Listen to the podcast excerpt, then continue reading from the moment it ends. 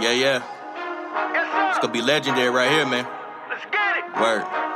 My people perish for the lack of knowledge. Amen. Uh, I'm just here to bring the facts. I'm not worried about your feelings. It's the way that y'all react. It goes way beyond the killings. Y'all can focus on the bad while I keep being the realest. Got me looking at the stats, trying to find out what the deal is. Where at? Take a look at DOJ, a murder rate and what they say, a 52% on homicides, like we ain't taking vacay, that is sad. I don't get it, then you blame it on your payment. No, it's not. You just ignorant, you the problem, just admit it. Tired of us going through this cycle. Let's see it. Go try it out. Try it out. Out. Putin! Putin. Oh, you heard that?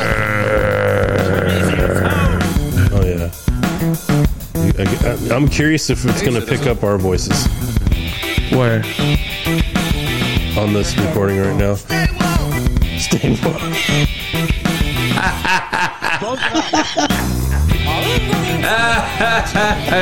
Stay woke. That's dope. All right, I'm recording, so let's see here. Thanks, Obama. Welcome back, Good Time Nation. This is your Good Time Culture podcast. And this show is recorded in the small town that we lovingly call the Mighty, Mighty OX, otherwise known as Oxnard. And you find that in the central coast of California. I am OG Mutt Dog. And on the other mic, you'll find Hollywood. And together, we are your ancient astronaut theorists of record. And before I end this, this goes out another message to my buddies out in Portland. This might be a big disappointment, and I don't know what's going to happen to all the outdoorsmen. REI. REI is closing all the stores in Portland. They can't make a buck out there. You know what I mean? Everything's just flying out the door, and they're not making any money. All right, so yeah. So, and before we end this, let me make every one thing very, very clear that everything, and I mean everything that we speak about on this show is protected opinion. All right, Hollywood. Yeah, you guys made it through the week. It's another Wednesday. Uh, all glory to God, by the way. Did Good Times Culture Podcast is back. I am Hollywood, and um, you know, uh, I haven't said it for a while, but in case anybody's new tuning in, this is where nonsense meets reality. It's our weekly show where we kind of talk through the culture and news of the week, and usually kind of have a we have a slant of God, family, and country over here. So if you're looking for that, you're in the right place. How you doing over there? dude, out of all the places, did you think that REI would pull out of Portland? I thought that would be like their Well, birth center. I know. Well, it's Whole Foods now, right? Whole Foods. That was their first. uh No, that was San Francisco. That was their first, uh like actual physical site was in San Francisco, and they, you know, closed the store. It's happening everywhere. All blue states, though. blue cities. dude. But Guys, uh, my- see a pattern here? to stop it real quick, do you think that they're allowing this to happen so when it gets closer to the election that this wacko president that we have may call out a martial law or something? Or try to stop the election or something because I, don't know. It it just seems so chaotic and as we've had reports about Chicago that the police department is pretty much saying, you know what, this is what the mayor and the governors are mm-hmm. telling us to do. So I'm my thoughts are now what is going why are they allowing this to escalate? And it, and it's going on in all these as we said blue states. And these and they're really in our big cities. So i'm curious if this is are they allowing this to happen for it for them to be able to do some kind of shenanigans come election. Yeah, I don't know about the election, but I could see them spinning this as, uh, oh, these guys are, uh, you know, they don't uh, support the you know local population, whatever you want to say it is. Maybe it's a, a racial thing because I, I know in uh, all I think there's four WalMarts that are pulling out of Chicago too, and I could see them spinning it maybe that way, you know, where it's. Uh, but I don't know. I, I heard some report and they were talking about the Walmart, uh, Chicago Walmarts, and they said they have never been profitable.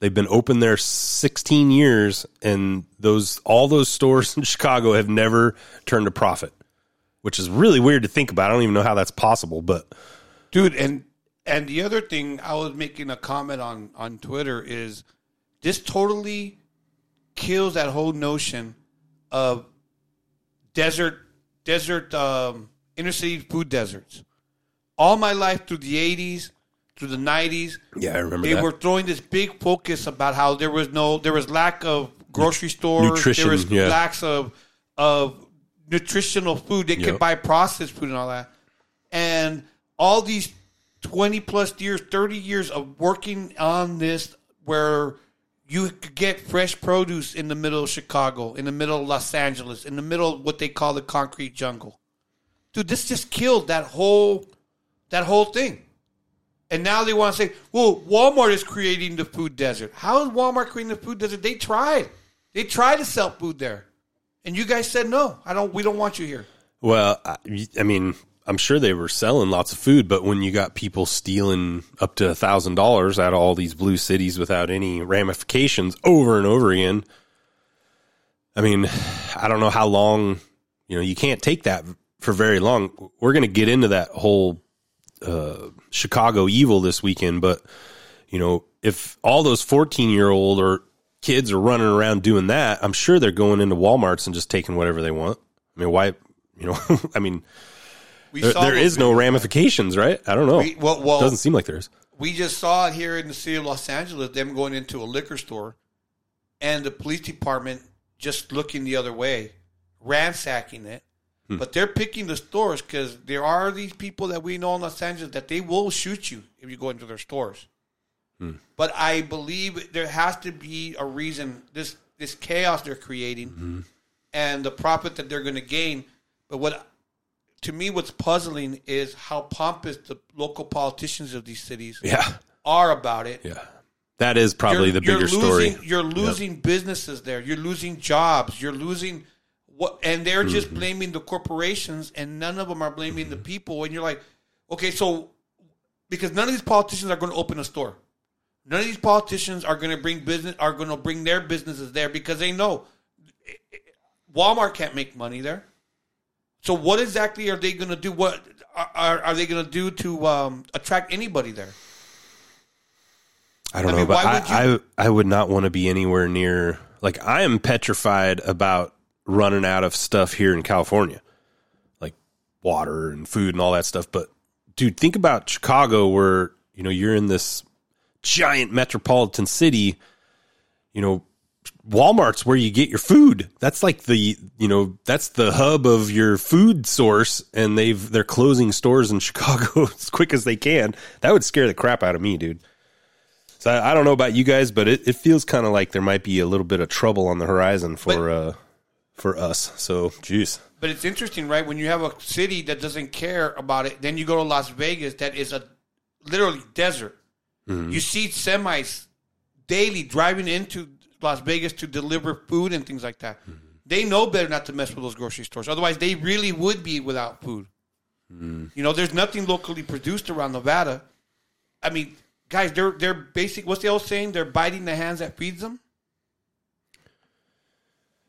Yeah, it's a it is a fascinating discussion to think is this this has got to be the direct result of the soft crime policies of the blue cities. It's just you know, like you said, is there something else to it than that? You know, Or do you think that these kids are that stupid that they really believe, don't know where milk comes from, where that meat comes from, where those food comes from? Did they think that they could just, because those kids, have you know some, most of them are probably living at home with their daddy or mommy or whatever it is. dude, they're fourteen. Yeah, the thirteen Okay, year old. so these kids have no, they don't understand. They're gonna go that those same kids that destroyed everything are they think they're gonna go home and open their refrigerator because mommy and daddy's got it full of stuff.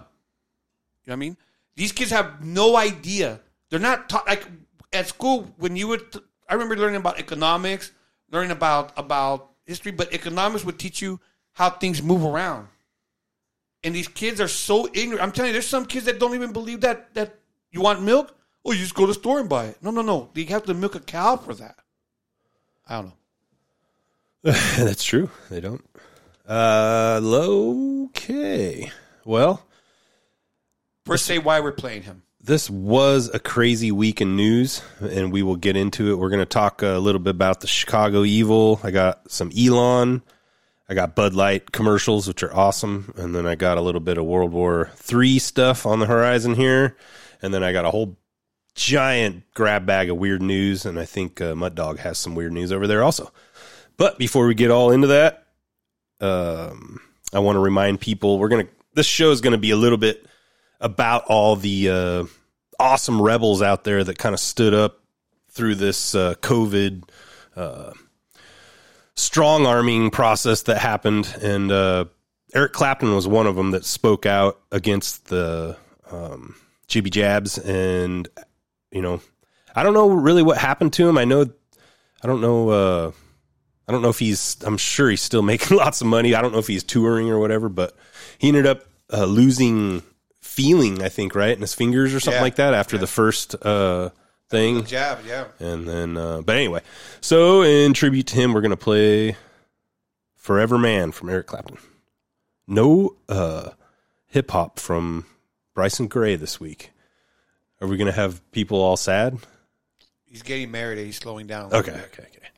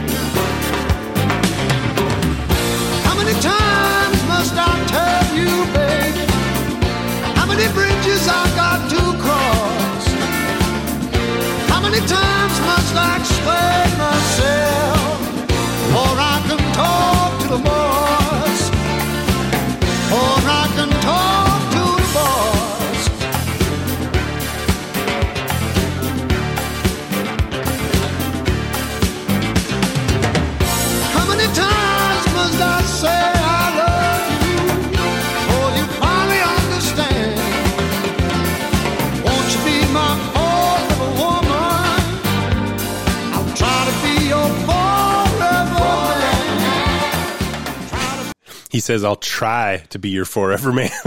Did you hear that? I He goes, "You'll be my forever woman, and I'll try to be your forever man." um, I like it. Shout out to the last true rocker. This guy is living the rocker creed, man. Fighting against the system. He's the last one. I, I, I, I as soon as um, Offspring comes on my Pandora, I thumbs downs it quickly. Mm-hmm. Metallica comes up, thumbs downs it quickly. As much as I've enjoyed their music over the year, I can't listen to them anymore. Mm-hmm. Did you hear that? What uh, on purposely what Offspring is serving at their concerts? Bud Light. Did you hear that? On purpose? on purpose. Wow. So I'm just saying, man, these guys, they're not for us anymore. Rock is America, buddy. It's Americana. You know what I mean? Wow. Uh, okay. Jeez. Well, that gets me right into my uh, my f- my first segment here. Uh, I need to get a little jingle for my weekly podcast roundup, but I do have this. Listening to you along with other podcasts like Tinfoil Hat with Sam Tripoli, uh, JRE, OBDM, Higher Side Chats, Good My Family Culture Thinks I'm Crazy, and many more, has done so much for me in my amygdala, as well as inspiring me to start my own podcast, which I did last year. Good Times Culture podcast. But uh, I did listen to a ton of podcasts this week, but a couple of them stuck out for me, in particular, in kind of uh, what you were talking about there. If anybody hasn't listened to Liberty Lockdown, definitely go listen to that guy. He's awesome. But he had um, the drummer that was fired from Offspring Yep. on, and Yup. that was a fascinating interview to hear hear that because that guy's a stud, by the way. Whoever. I, I don't. I, let me, And the sad part, he actually here. had a medical reason why he couldn't take that shot. Peter His Pete Parada is his ah. But yeah, they they basically BS about liberty, about the co you know, all the stuff that we pretty much talk about on this show. It was a great uh podcast, kind of uh insider type info podcast, which was really cool. They didn't talk about I- the uh the Budweiser being sold on purpose That- at the that- Offspring concert, but that uh, lead singer of theirs has been such. He's such a wuss, such a beta, such a. My gosh, dude! I it's funny how when you're uh, these bands that you've been listening to your whole life, and you when you hear words like um, "get a job" and stuff, where it sounds like "hello," like everyman music, and then they come out with this junk of, you know, if you don't take the shot, you can't even come and see our concert.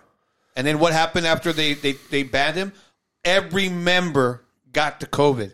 So screw them all. he brought that up too. Yeah. He, he did bring that up that uh, uh, management got it.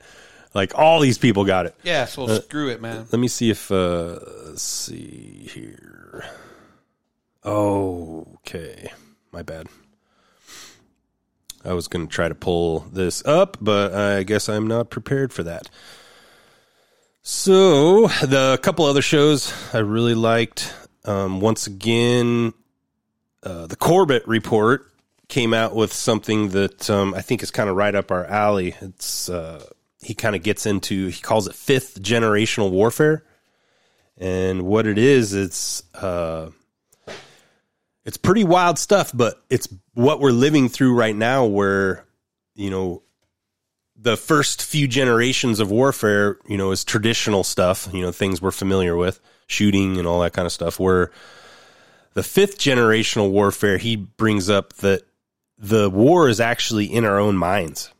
So, and how they're doing that is through all these type psyop, you know, social conditioning type things where we actually, we actually are, we're like restricting our minds because of what we're hearing. So, um, you know, good examples are, you know, uh, election deniers, you know, any any of these misinformation, disinformation topics uh, that they're now saying are you know you're not supposed to talk about.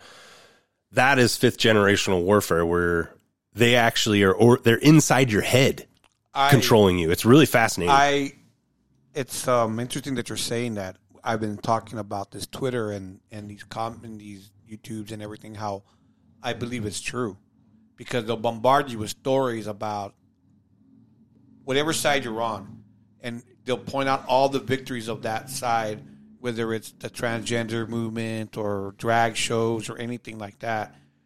But they're showing constantly like court cases where, and the if you call conservatives or if you call the conservatives are the ones who are against drag queen, they seem to show a lot of those shows that they're losing those cases. You know, you're you're showing all the teachers go up there and say, you know, hey, they're showing their victories. You know, they're they you'll see the I don't know if you saw recently the our own country's Secretary of Education that was asked four times to give the definition of a woman, and Yeah. is not able to do it. It's it's ridiculous. You, you know what I've noticed to get on a tangent here with these hearings? Because there's a bunch of these hearings lately. Um, there was just a crypto one yesterday where these experts are brought in under, you know, perjury issues. Like you, you got to tell the truth, bro, in front of Congress. And every single time, all of them, Mayorkas, the DHS guy with the border, the crypto, you know, Gensler with the crypto stuff. Uh, who was the other? They were they were doing something else, and they they ask them specific questions, and they will not answer them, and it's really frustrating because what they're doing is they don't want to define anything because then we can get them. So they leave it all vague and open. Oh, I can't define what a woman is. You know, I don't know because as soon as you know they give their like definition or their uh, you know then it's it's something that we can grab onto and actually use for like you know a, a argument or whatever but what they do is they don't ever give you that uh that definition or that uh it's it's a really crappy way for people to live but that's you know i No, guess no, that's what happens when you don't know what you're talking But, about but, but what do you expect when our when our the president of the United States won't give interviews, won't talk to anybody? Mm-hmm. He, he's the only reason they're getting the, the lower the lower half people are getting away with it because he's getting away with it. I mean, ex- let me see anyways, you generation warfare right okay here we go this is back to the corbett stuff the basic idea behind this term, 5GW, is that in the modern era, wars are not fought by armies or guerrillas, but in the minds of common citizens. There are two important things to note about this definition. The first is that fifth generation warfare is not waged against either standing armies of nation states or guerrilla insurgents, but against everyday citizens. The second is that the war is not being fought in a battlefield somewhere, but in the mind. Let's expand the definition somewhat to include the fact that this war is being waged at all levels, not mm-hmm. just the mental. Full The gist of it is this Fifth generation warfare is an all out war that is being waged against all of us by our governments and the international organizations to which they belong. It's being waged against each and every one of us right now, and it is a battle for full spectrum dominance over every single aspect of your life. Your movements and interactions, your transactions, even your innermost thoughts and feelings and desires. Governments the world over are working with corporations to leverage technology to control you down to the genomic level, and they will not stop until each and every person who resists them is subdued or eliminated. The most incredible part of all of this is that so few know that the war is even taking place, let alone that they are a combatant in it. Hmm. The best way to You want to keep going? Uh, go for it. It's good stuff. understand this war is to look at some of the ways that it is being waged against us. I think that that was a good uh, little preface for you guys. If you're not uh, subscribed to CorbettReport.com, you're really kind of failing yourself because this guy is one of the OG conspiracy theorists, if you want to call him that. But he is also one of the most level-headed, um, you know, the most research, you know, best presentation, um, really uh, solid uh, info, and he's done this for you know 15 years, so he's definitely got a lot of credibility. Let me let me um, what I my thoughts came as I'm listening Yeah. to this person in the fifth warfare. Me being a, a believer in the Lord Jesus Christ, I believe that this is then then the fifth war Interesting. is then the spiritual warfare and the morality warfare because that's what's being attacked. This, the, it, hmm. That's what they're doing. Mm-hmm. When the drag queens are dancing in front of kids, that's a morality warfare. Mm-hmm. You know, now if they're think they're trying to change our thinking, that's a spiritual warfare. They're actually mm-hmm. cha- trying to change your thought. They're openly saying that they're talking to our kids to change their thinking. That's a spiritual warfare. Yep. So those are the two battlegrounds that they're doing. That is the fifth element. And if you read the good book, it's just another evolution of uh, the book of Revelation, just revealing that the end times are coming. But that's what it is. That is the. It's it's just they're openly saying it, but they're just not calling it spiritual warfare. They're you know the fifth element. The they're trying to explain it in a as as the Christian world called it a secular point of view without bringing in the spirituality of it. You know, but it just makes sense. I mean, because you know they they're attacking our kids. Why? Because a twelve year old isn't prepared physically to talk to somebody about this.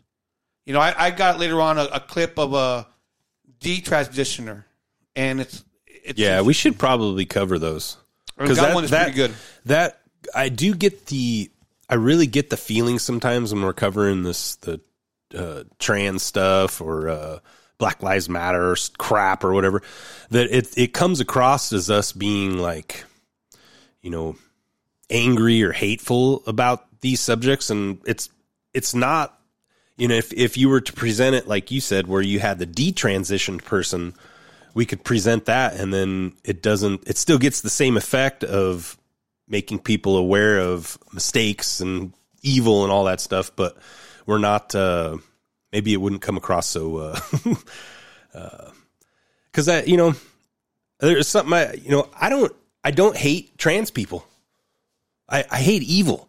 the idea. It's pretty simple. Well, you know, like I- I, I, I don't hate really anybody. I just hate evil. So I don't hate that. The, if, if the- you're the if you're portraying that in your uh, in your persona, you know, what am I going to do? The, the only the only reason I, I don't hate it, the the person that's a trans person, that's between them and God. But Mm-hmm. see, what scares me is that I don't want to be caught up in that sin. See, I, I believe spiritually, and I believe that this will bring. I'm sorry, either the wrath of God or whatever punishment to our country, Oh, and that's what I'm worried about. yeah, Sodom and Gomorrah. It's just not just that, but they're also like the the the, the Dylan Mulvaney thing that Budweiser sponsored him. I've been hearing this argument from That's Tim true, Pool by the way. about that what they're what Budweiser's really attacking is the underage crowd that's listening to him because the guys, the people who are watching Dylan Mulvaney, whatever his name is, they're like fourteen and twelve year old people. Mm-hmm. TikTokers. So who is Budweiser trying to get? They even said we're setting this for future sales. So you, you just you got to be specific though because Budweiser never like sponsored him Bud Light. or Bud Light. It was a influ- we talked about it. it was an influencer campaign. No, I understand The, what the it people was. voted for Mulvaney. I understand Budweiser what you're had saying. nothing to do with it. I mean, But, other but, than but they send them a can with the hashtag image, Bud Light. and they never said they didn't. They never openly said they didn't. There's other reasons why they're doing it. I mean, That is true. They actually never did openly say, "Hey, this was just a social media No, no, no. Uh, influencer campaign." And and the We other thing, Yeah, the other true. thing to me is I don't know if you knew, but do you know that Budweiser's ESG score is really low? It's on 19. Hmm. So if they if their ESG score if their ESG score doesn't go up, they get no loans. That's what they don't get. That's what they're holding up.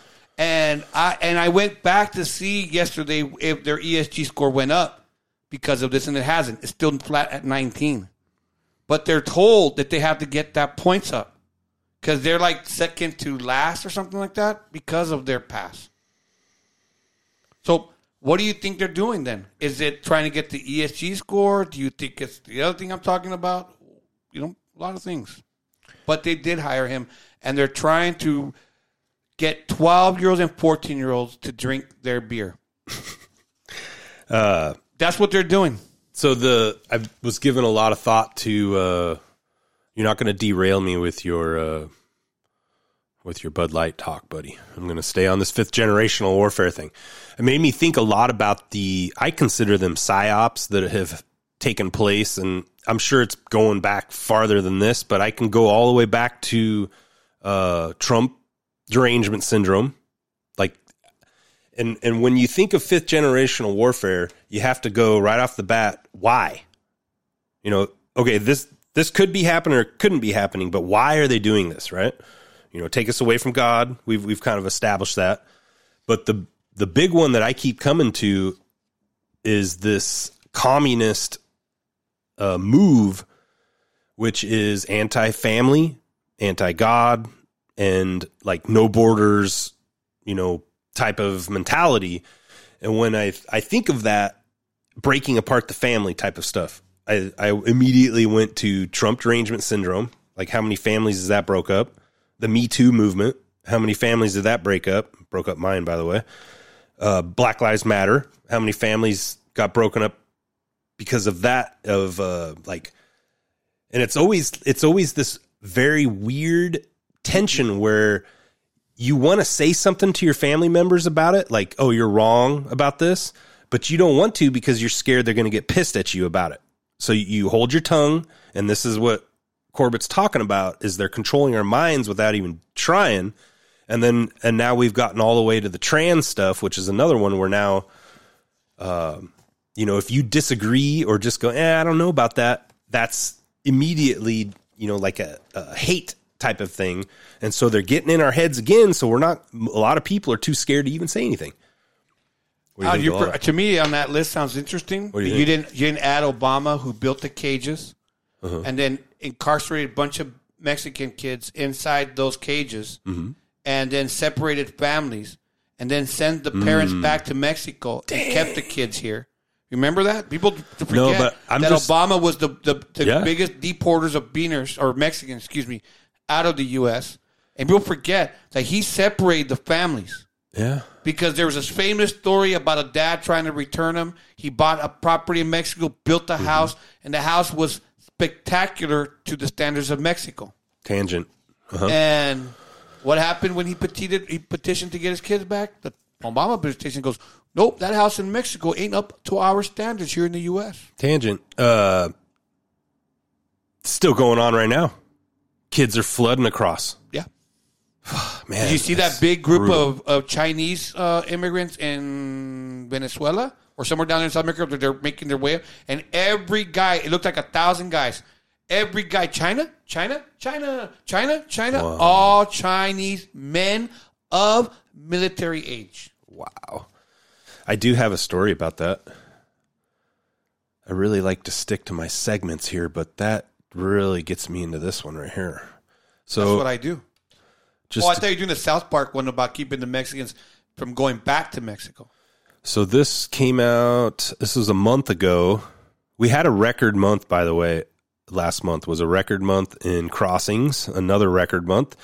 But we've covered this before, where they go to these border, the border areas, and they'll find literally piles of Dude, identifications, bands, yeah. right? Identifications, and uh, and what they and this, you know, I hope I'm going to be able to pull this up in the right spot here. I did not cue it up right here. Let's see. Okay, let's do I think it's right about here. There could be more. That's the impact for, for Yuma Sector Border Patrol, which is either the second or third smallest Border Patrol sector in the whole. I'm for gonna fast US forward, border guys. There. As a for- So they'd get off at the airport, Mexicali, take their Uber, bus, cab. Get get off at the airport. Yeah, they all fly into Mexicali. Everybody that's coming here is flying in. They're not doing the long hard journey no, through the none country. of these folks are doing that. They're flying in. Some of these countries, they have to manipulate airports according to whether or not that country requires a visa. Some of the Russians were going out through Dubai and, and other countries to make it all the way into Cabo. They'd spend a couple weeks in Cabo, and then they would fly into Mexico City, then into Mexicali. So all these different 140 plus countries, they're all educated enough to figure out how to get from airport to airport to airport. So 310,000 have crossed this area of the river corridor from here, between here and about eight miles. You guys down here were putting storage containers, right? Right, the governor. To Ducey block the uh, So gas- uh, this video is pretty long. This is Peter Santenello, and this is on Rumble. S A N T E N E L L O. And uh, but basically they do the same thing. They walk around and for a half hour pick up uh every just about every currency you could find. So like anytime they'd have money still on them when they get to the border, these people they drop their ID and their cell phone and all their currency and all everything, drop everything. And these guys are walking through and they're like you said, there's uh you know every nationality you can think of is coming through right now on the southern southern border. It's not, you know, this is the the funniest thing with Americans is we just for some reason I guess we just visualize that it's just like Mexicans or uh, No, you see- Haitians did- or whatever. Dude, it's like everybody's coming in through the southern border right now. Have you seen the Muslim people in, in England that they were trying to cross the road and they couldn't cross because it's a, a major highway? They start throwing boulders onto the road, and they start throwing rocks and boulders on the road so the traffic can't go through, so these migrants can pass by. And there's no one there stopping them. Wow. No one's stopping them. And if I got a clip, if you want me, it's it's our Senator Congressman uh, Clay Higgins cross examining um, uh, Mayorga. Wanna Play it? You ready for that? Yeah. Or you got something you want to play No, go. first? Go go. Mr. Chairman. I yield. Sorry about that. Here it comes. Graveyards filled from sea to shining sea with the bodies of American sons and daughters dead from fentanyl. You've brought generational trauma upon our country. I believe history will witness your era of service as a transitional time in our country. Well, what was America like before Secretary Mayorkas, and what was America like after him? It's stunning that you could sit there and and smugly grin as if you've not miserably failed your country. Mm-hmm. We could give you money to, to hire a thousand new border agents. Nobody wants to work for you. They're coming forth. We can't keep up with the whistleblowers that are coming to testify against your command.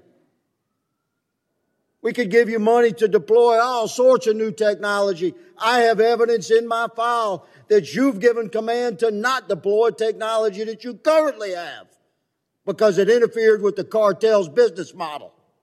Ooh. We're done, done, done with your lies to America. It's shameful what you brought upon our country. Mr. Chairman, I have no interest in asking this secretary any questions. He obfuscates and lies. Mr. Chairman. Mm-hmm. Whoa.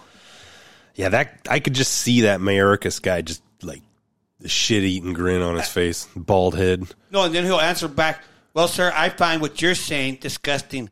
I have tried. And he's like, Dude, you have. Yeah.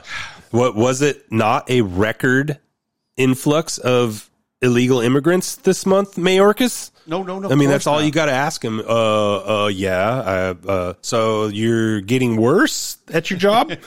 like it's pretty simple. Yeah. But, uh, No, it of seems. course. I mean, we- we're already we're on board with it. It's all by design. All right, obviously. brother. What's next? Uh, I want to finish up my podcast list, and then we can move on to news of the week. Why Good Time Culture podcast is the only thing people need to be listening to. I'm Make sure you tell people trying- about the show.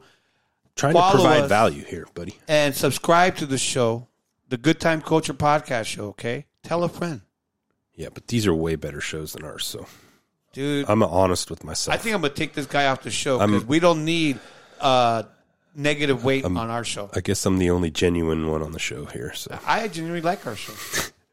but uh, uh, this uh, it's called Dani. Her name's Dani Katz, K A T Z, and she was on Freeman TV. I ain't no listening to no Jewish person speaking, bro. Whoa, whoa. Uh, that's that's my bit. Get off my bit, dude. The hats, the hats. Tiny hats. Get it right, dude. Come on, you rookie. Uh, you're not even a good anti-Semite. What's wrong with you? I'm learning. I'm learning. but uh she uh she was on Freeman uh the free zone with uh Freeman Fly. Very good podcast. This guy's old school uh conspiracy theorist, but her angle and I really liked it cuz I got a little 12-year-old that is entering the world of uh propaganda that's coming up. But she basically runs seminars and like classes on how to uh, navigate propaganda in the modern world, you know, through social media and all that kind of stuff. And she brings up how, uh, you know, she started the her, you know, started this counseling thing for adults to kind of try to help them. You know, it's it's very Oh, much wow. no, it's very no agenda, you know, like you know, uh, media assassin type stuff. And uh, and, and in fact, Adam Curry's uh, got a thing in the back of the book. Like he gave like a little like Oh. I really like this book, and she Yeah. put it in there. So she's she's definitely on board with no agenda and all that stuff. But uh, she brings up how she tried to do it with adults, and and their the conditioning of adults is too rigid. Like we can't once we're in a mindset, we're stuck. We're kind of it's very rare that they can we, someone could change your mind from what you've been propagandized to. But she and then she decided, oh, I need to go to the teenagers. So she does these seminars for specific specifically for teenagers to kind of navigate through uh, you know the social media pressure and all that kind of stuff. It was for me for like having a 12 year old daughter that's kind of coming into all that. It really made me think that it'd be a good. There's a book. She's got a book too. I should probably get the book name. But uh Dani Katz, D A N I K A T Z. Fauci is, you know, watching this LBGTQRSTUV community um, gather around, you know, this mainstream narrative of what's going on. And it's like, wait, don't you remember AIDS? Like, we were alive when that happened. So why would you give any credence or allegiance or confidence in this murderer who killed countless, you know, how many people with AZT that he profited on? I mean, not to mention PEPFAR, which he set up as the government's money laundering arm Who's she talking under? Clinton. And they have like Oh, my bad. Uh Fauci. Oh, billions Her- her of dollars a though. unaccounted for. And you can see Annoying. videos of Fauci bragging about he was the one sounds who like she's got a big Pep- nose. PEPFAR, which is the only government program that is somehow immune to Went right audit over when they when head. they when there's so much money missing through PEPFAR. I mean, this guy's evil to the core. But then you have, you know, the people who are at the forefront of the health freedom movement calling out Fauci and doing all this great work for that one tiny narrative and that one op, Yeah. which you and I know all too well is part of a much larger, more nefarious plan. But because of, you know, the, the important truths that they're speaking about that, now they're getting passes on a lot of like, That's cr- that's a crappy uh, clip. Sorry, guys. Well, Uh, but uh, you know, we got to be careful in this world, guys, because there's a lot of propaganda out there. So that's all I'm going to say. Amy, um, Let me get out of my, here. my British girl one here real quick. Oh yeah, that'll fit in.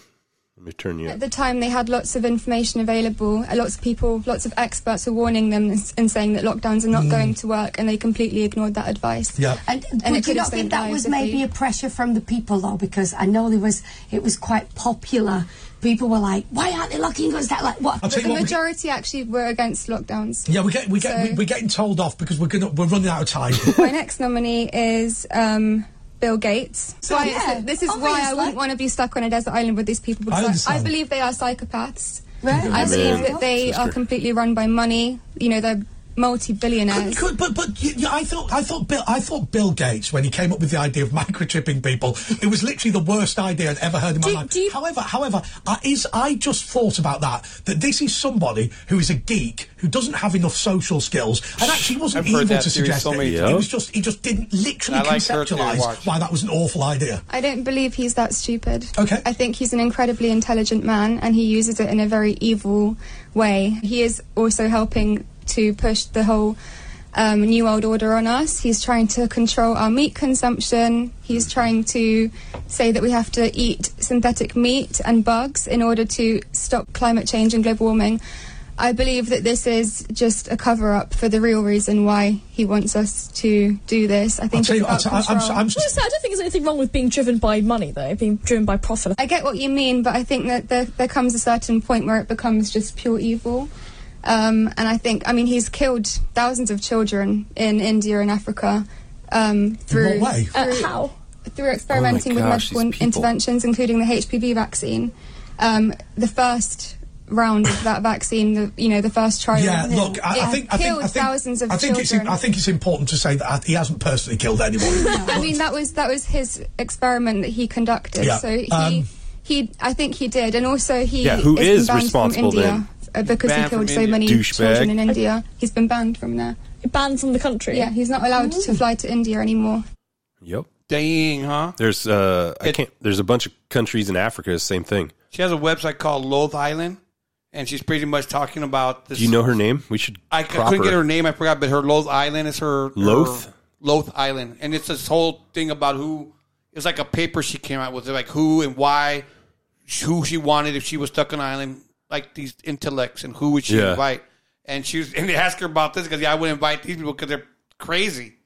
And it's like, yep, yep. It, it, it was interesting, and um, Mm-hmm. and you see, as you said, the pushback from the host on it on that because remember this is BBC. This is uh what did uh, what did uh uh, uh Elon Musk call these guys uh uh uh what did what he called he called lately the BBC the Canadian broadcast Oh yeah, uh, state sponsored. state sponsored uh, the uh, the uh, Thank- Australian BC and thank all you, these Elon. things. Yeah, dude.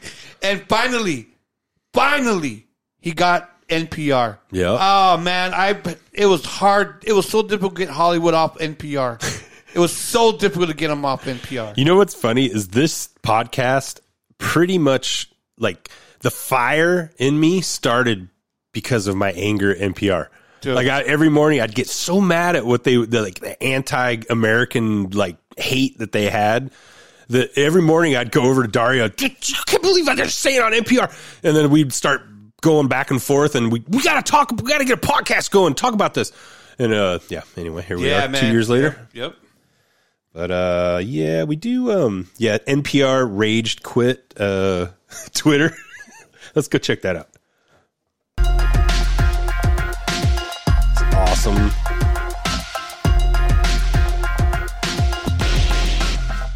I don't know where I have it here.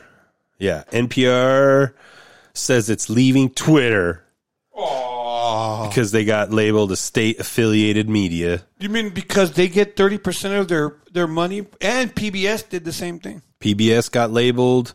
Uh, C was it the C The, Canadian, Broadcasting Company, the BBC, Australian- BBC. yeah, the Australian Broadcasting Company, Yeah, which it was is ABC, uh, yeah, Australian ABC, and the New Zealand Broadcasting Company. and um, I think everybody's probably already heard the interview with Elon and that BBC reporter. Dude, it was, was- everywhere. that was And awesome. It was just like, sir, I call you a liar. That was so bad. Yeah. You're lying. so awesome. I mean, you're talking about hate, and you can't give me an example. It was Like- so well done. The, it's a it's a tough one, you guys. oh, and you didn't think you were going to get interviewed? Huh? You thought you were going to get interviewed. That it was just like, No, I'm interviewing you. Yeah. It's a tough one with Elon though because we talked about it on in Halloween. He dressed as like Satan's like right hand man, whatever it is. You know, so you. I don't know, man. I, I he's a tough guy to he's figure taking out. a playbook from uh, Donald Trump in a way. Because Mm. what I liked about his thing is that his idea, even though we know he blocks people, is that he loves this argument. Hmm. He loves to get. He he said about Twitter. He goes. He thinks it should be a wild west, and he goes. If you can't hang, then don't get on Twitter. Mm-hmm. Pretty much is what he says. If you don't want, if you can't hang, get off it. Hmm. Okay, get off it, dude. Because this is it's like his way of escape. I mean, I don't know who this, is, but wow. Did you uh, catch the Tucker Carlson interview with him? No. That was worth it. I would definitely go I'm check it out. check it out then. It's like a half hour interview. Uh, I'm starting to get a little bitter on Tucker though, but at least uh, the the convo is interesting because uh, Elon talks about how he basically was sleeping over like you know all the high end tech guys when back in the day they'd all basically crash and write code and do all this stuff and party kind of thing. And he said he used to hang out with the the Google CEO. Now I can't remember his name. but uh, he they were they were basically, and I'm assuming, you know, partying talking about AI. You know, they were you know kind of riffing back and forth, and uh, Elon says in that interview with Tucker that when he was talking to the Google guy, he basically said, "No, we want to make we want to make a god." That's what that's what our intention is, you know, and a type of thing. And Elon's like, "What? What are you talking about? That sounds in."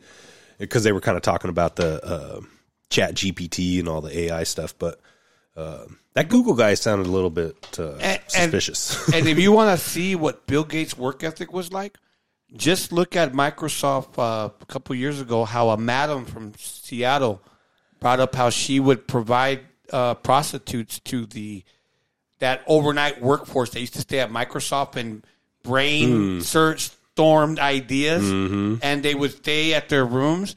I mean, I don't get. You guys can look it up, but Microsoft did a good job trying to cover, trying to brush it under the rug. Hmm. But um, there was, remember, and that little black book never came out either. Yeah, there's a lot of little black books that aren't coming out. Well, So I'm hoping that Elon isn't doing the same. we just kind of flew through that uh, Elon stuff. Dude, I've got what else? We got some Elon. I, I I've been trying to avoid the Elon stuff because it was. I, I felt like it was low hanging fruit. Yeah, I just for me, you know, we're we're trying to stay in this uh this kind of lane of culture and uh spiritual warfare and all this kind of stuff. And I feel like every just about every week this guy is pushing up against those subjects. And you know makes me kind of we talked about it last week makes me kind of wonder if you know uh, he's got some sort of AI that's kind of telling him to do these type of things but he, he seems to say the right things a lot. And that's the thing that I'm just like man how's this guy My getting it right so much? My question is starting to come up is I don't know if you heard what's happening out in Great Britain. The prime minister out there and how he is um, philanderous investment of billions of pounds and where he's invested in it. Um, this this clip has nothing to do with where he invested it. It's just that where these elitists are investing and where they're making money. So let me just play this real quick. Our Prime Minister co founded a hedge fund called Theleme, and no one's talking about it. Theleme invested in the last few years £1 billion pounds in Moderna shares. Rishi Sunak said he has put all his assets into a blind trust. He has refused, and The Guardian was the last newspaper to report on this in November 2020. At that point, he refused to say whether he holds assets in Theleme and therefore in Moderna. Mm-hmm. So that man came out in front of 10 Downing Street, as our Prime Minister said, accountability, you know, transparency, all of this. If you are true to your word, Rishi Sunak, tell us, do you own, through Theleme or any other means, shares in Moderna? Because if you do, are we now talking about insider trade? We just want. Huh. No one's talking about this, bro. And how many other pe- politicians They- or these people they in all- politics? they all we know about trade, it. yeah. but they can't. They're Isn't that like the isn't that the bennies of being in the government? Is you get all those little kickbacks. Hence why they pushed uh, no, but Pfizer all day long, sponsored it by just- it- Pfizer. It, makes sense, doesn't it? I mean, because it just and now that there's no more money in there and everyone's jumping ship, now you have the CDC. The head of the CDC came out today telling you that people who've had the vaccine are actually infecting other people Hmm. out of the her own mouth. And they Now- drink Bud Light. And I'm not again. It's not about the COVID. It's about the interest that were behind it.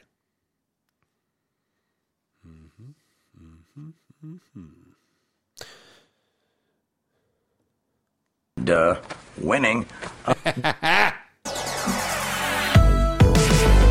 That's why everyone ignore those other podcasts. We are the best podcast in the world. It's the Good Time Culture Podcast. Make sure you tell a friend.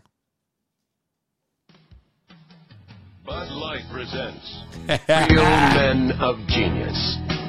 Real men of genius. Today we salute you, Mr. Silent Killer Gas Passer. Last night you had the enchilada combo platter. This morning, the three cheese omelet with broccoli. This afternoon, you're a ticking time bomb. Because of you, a simple elevator ride is suddenly a 42 floor plummet into the very bowels of hell. Take my breath away. Who did it? Who cares? Sweet mercy, please just someone light a match. So crack open an ice cold. I don't want to say the words. So, but this is what it. And while you're at it, crack open a window. I I I've hated this beer my whole entire life, but dude, I used to like those commercials. commercial i got like so many of them i'm gonna i'm gonna keep cutting the the actual bud light part out just so we're Well, not you just said it. well i don't mind saying it but i just don't want people to be like oh it's such a funny commercial i want to go get a bud light but uh i guess you can go do whatever you want It is the official beer of the Joe Rogan show, because you guys didn't know. Is it? This Memorial Day, we salute you, Mr. Gasoline Barbecue Starter. Mr. Gasoline Barbecue Starter. Never mind charcoal chimneys and easy lighting briquettes. The only way to start a real barbecue is with a gallon of 93 octane and a big book of matches. Light up the sky. Who needs eyebrows? You're hungry, and you've got seven pounds of lamb shanks ready to go. That's a lot of kebabs. You don't just defy convention, you defy warning labels and common sense. So crack open an ice cold Bud Light, oh Prince of the Pyrotechnics, because no one makes a backyard mushroom cloud like you. I thought they were in my backyard. Uh, I haven't heard this one yet either.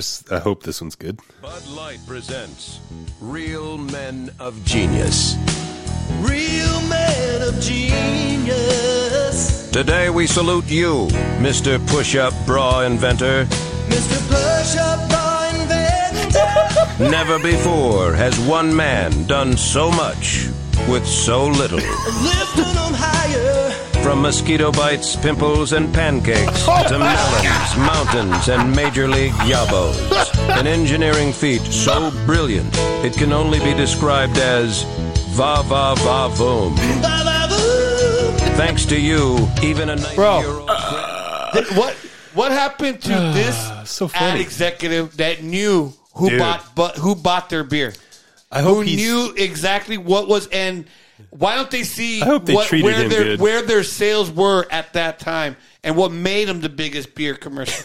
and now you have the person going against these it, dude, Uh, how far we've fallen, you guys. dude, dude. Oh man, dude, that is so freaking funny and like, uh, dude, they're talking about like mosquito. No, no, no. And what's cool is that it's actually how the dudes talk. Like the fire, the barbecue. Come on, oh, dude. Who hasn't funny. have a mushroom cloud in the backyard at least once? yeah, I went through pretty much all the Bud and Bud Light, the old '80s commercials, and dude, I don't know if there's a bad one. They're all just literally Dude. roll out, rolling, I, I laughing. think I think the NFL made that beer companies make their stupid commercials now all lame because no one talked about the game anymore. Yep. Even even the women that would go to the game to the Super Bowl party, for example. You're right. They weren't there to Yeah. watch the game. They were everybody while the guys went outside to have a smoke or whatever while there was commercials. The women and the and the guys that wanted to see the, the funny would sit there and watch the commercials because they were good. Like I tell you about that Honda one where the, he's bringing that her his girlfriend into the car and he puts it in there and then she rips one. He comes around and he goes, "Oh, I don't know if you saw Dave and, and Samantha in the back," and it was funny. Dude. She's like, "What?" and it's probably it was like uh it's so roomy and luxurious you don't know there's people back there or something yeah oh man Oh my goodness. so to stay on the uh bud light stuff did you hear about this one oh, they're losing a kind of money, dude. If we lost six billion dollars, how and I, we would probably jump off buildings. Dude, I don't know. yeah uh they got a 200 billion dollar market share so 7 is not really that big of a deal for them but uh But- Gate, gateway pundits reporting this anheuser-busch ceo was a former cia recruitment specialist Oh, they've been that's been all for about seven years. um, yeah, Brendan Whitworth. He- uh, and, you know, this is not a one off because when Elon took over Twitter, their number one, you know, attorney, you know, uh, on staff attorney was an FBI, uh, ex FBI guy. They had offices. There's a story about I forgot which one of the FBI agents in there while he was having a meet. Yes, they had offices in these places. And uh, if you look, he was also a senior director of sales for Pepsi, PepsiCo. Um, Dude, they all seem to swarm around the same circles. yeah, and you know, it's funny how they always make it to the very top too. These intelligence agents. But I, I was bringing this whole thing. th- th- Hmm. Just a other- coincidence, this other probably. thing. That's Have you noticed that none of them are founders of their company? Because a founder wouldn't allow that to happen. A founder of a company has a lot at stake, you know, because they would say, "Hey, hey, hey, these are the, our customers. You don't go after this." But they're all people who are taking over these supposedly iconic companies, where none of the original people are around, mm-hmm. and none of these CEOs have started a company and made a success out of it, but yet they're given the reign of a an ultimately successful company, and then they crush it. I mean, Yeah, you're seeing it time and time again. You know, if you were a, a giant, giant corporation, like you know, multi, you know, a national, you know, you're everywhere at once type of thing. You're gonna want some uh, some agents in your uh, boardroom. I think that would be pretty uh, helpful in certain situations. I don't know if that's what's going on, guys. I'm Like- I'm reaching there. The example I want to give from the, like the founder, like Disney, people didn't know that he smoked cigarettes. He he was a chain smoker, but he was so worried about the image of the company that he made sure no one knew about it because the the image of the company. He knew who his customers were. I think that's the issue with a lot of these companies that none of these people have any skin in the game. If they if they get resigned, they'll still get their money because it's usually in their contract that they'll still get their severance pay or whatever it is. Hmm. Yeah, I mean, yeah. There's definitely we've talked about it before. There's a a very clear uh it's very obvious that the profit is not really the intention. You know that they're they're trying to push culture into a direction is what the intention is to me. Uh, you know, maybe that's just kind of where I'm at because I'm looking for culture war everywhere. I'm looking for a fight. Hold on, Hollywood. Before we change that, what's bringing into the conversation to me is I didn't understand. We were talking about ESG, and what ESG ultimately is that if your score is low, then they're not gonna they're not gonna lend you money cheap. Okay, it's all about if you're not scoring well and how the international bank is going to lend money to you or not. Because again, these companies, even if they're making money, they're so greedy they still want to borrow money. Because if they can mm-hmm. borrow money cheap, there's a thinking about it how then you can invest that money into something else and make more money. So that's what it is because they're not playing with house money. Remember, they want to play with other people's money. And then when everything goes wrong, here we come again, and then there we give them more of our money. You know, I think there's there's some something to do with stock buying too with that ESG. You know, because the BlackRocks are in charge of purchasing your stock, right, for 401k people. So if you're low, you know, if you're not on the good list with BlackRock and your ESG score, you know, maybe they don't, you know, buy as much. Of your, that's what I always thought. I mean, I know there's probably some sort of loan Well, uh, that's what I've benefits heard to just, ESG. just recently that it was. I could see it's that. their it's their it's like a credit score, Mhm. and so if they see, like I said, Budweiser's ESG score was low. It's Mm-hmm. at 19. Mm. You see other companies are at 34, 38, and depending where you're swimmer, it's a social score. What's the highest score? I'm curious. I forgot what it was, man. You can look it up right now. It Huh. shows you the whole what, status. I wonder what our ESG. But you want to go in, want to go into something else, bro? Because this is going to take a while. I thought we had a lot of clips. Oh, I no, I all right, we're keep going. I, Uh, had to, I had to I had to keep Hollywood today on track. oh no, we're we're cruising, dude. All right. kicking butt here. Uh, now I got some uh, World War Three stuff. Check this out. Hasn't happened yet. Huh? Hasn't happened yet.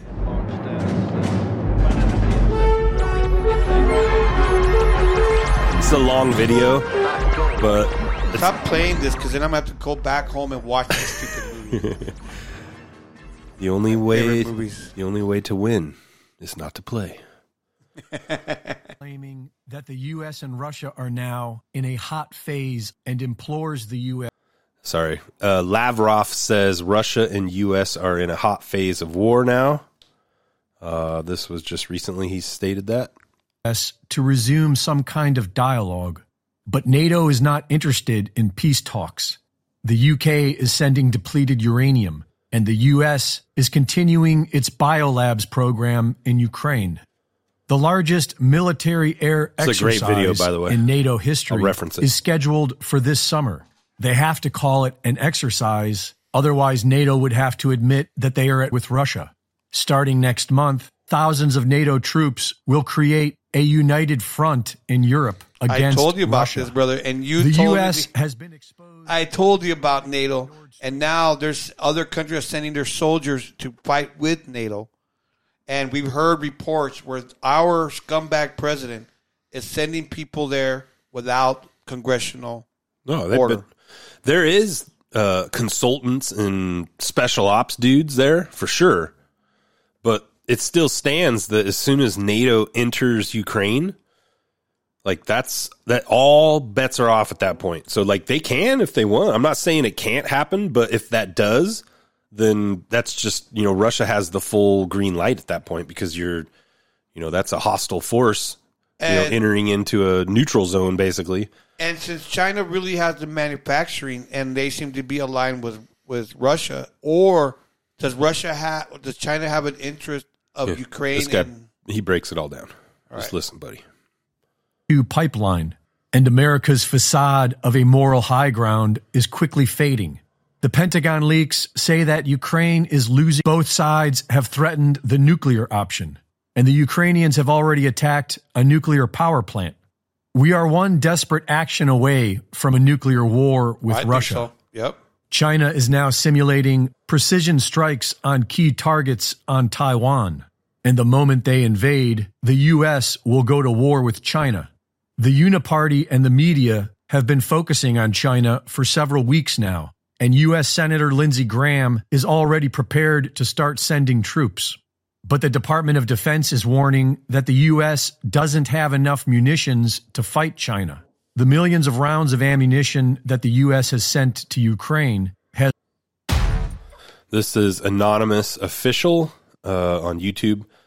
Um, that this breakdown, I want to keep it going, but you can if you uh, want to cut in at any point, you can. But this is like a eight minute long video. But dude, it literally breaks it all down, and you know I couldn't have said it more succinctly myself, so that's why I'm allowing such a long clip. has drained stockpiles, which will take years to replenish, making it an opportune moment for the CCP to invade. Days after Xi Jinping brokers a peace deal between Iran and Saudi Arabia, rocket attacks are launched at Israel from multiple locations. Last week, in response, Israel launched attacks against Lebanon, Gaza, and Syrian military targets. The Jerusalem Post is calling it a multi front Middle East war against Israel and claim that Iran is behind the attacks. Israel has been calling up battalions of reservists. The Iranians are reportedly preparing to attack Israeli ships sailing through the Persian Gulf and the Arabian Sea. Last week, the U.S. deployed a submarine with a Tomahawk missile payload to support Israel. If Israel goes to war with Iran, the U.S. will be involved. The U.S. is looking at three different theaters of war. They've already depleted their munitions in their losing proxy war with Russia, and they've depleted their military with clot shots. Meanwhile, the Bank for International Settlements, or BIS, is preparing for a one world digital currency.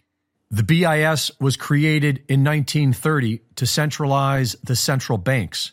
Project Icebreaker is the BIS plan to control all international transactions between central bank digital currencies, similar to what FedNow is planning to do in America on the national level. The decisions being made by the big banks for the economic reset are hugely unpopular with the awakening masses. But these criminal big banks have three catastrophic wars to launch as smokescreens while they eliminate their opposition and write the history books of tomorrow. Pulitzer Prize winning journalist Seymour Hersh, relying on unnamed national security sources, recently published an article on his Substack about the destruction of the Nord Stream pipelines. Two pipelines, known as Nord Stream 1, provided Western Europe with cheap Russian gas for more than a decade. These pipelines were seen by NATO as a threat to Western dominance. Profits were shared with the Russian government and provided up to 45% of their annual budget.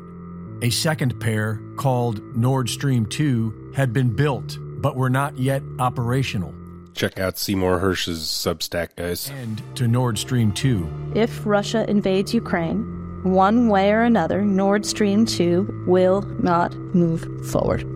If Russia invades, uh, that means tanks or troops crossing the, uh, the the border of Ukraine again. Then uh, there will be uh, we there will be no longer a Nord Stream two. According to the source, this public announcement meant that blowing up the pipeline no longer could be considered a covert option, and that there was no longer a legal requirement to report their plans to Congress. The Americans partnered with Norway, who had their own motivations for the destruction of the Nord Stream pipelines, which would allow them to sell more of their own natural gas to Europe. In March of 2022, members of the team flew to Norway to meet with the Norwegian Secret Service. The Norwegian Navy decided on a spot in the shallow waters of the Baltic Sea, a few miles off Denmark's Bornholm Island. I didn't realize uh, I I N- uh, Norway was so involved. I I don't know. I'm hearing this, and maybe what I was telling you earlier. Then this must be true. Then, right? I mean, hold on. Can I play it? Mm-hmm.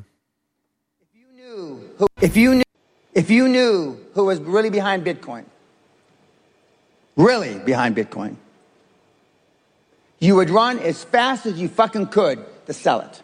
This guy sounds like a douchebag I know, already. Hundred percent. If you knew who owned Bitcoin or who started Bitcoin, you and you had Bitcoin, you couldn't sleep at night. I know, I like Putin. hundred percent. The fuck? And when the real founder of Bitcoin comes out, it is my humble opinion, and there's nothing humble about me, Bitcoin will go to fucking zero. Wow, emotional much? One day. buddy. He's a billionaire, so I don't know. Who is that guy? Dan Pena. Okay, what a douchebag. If you knew, I know. who was I really know. I behind know. Bitcoin. I mean, anybody who preaches against the mighty, mighty Bitcoin. Although he never he never said the name. Well, no, he's. I was about to go to that Oh, video, okay, but I, I, I saw that it was bothering you. But it goes with what this narrative is.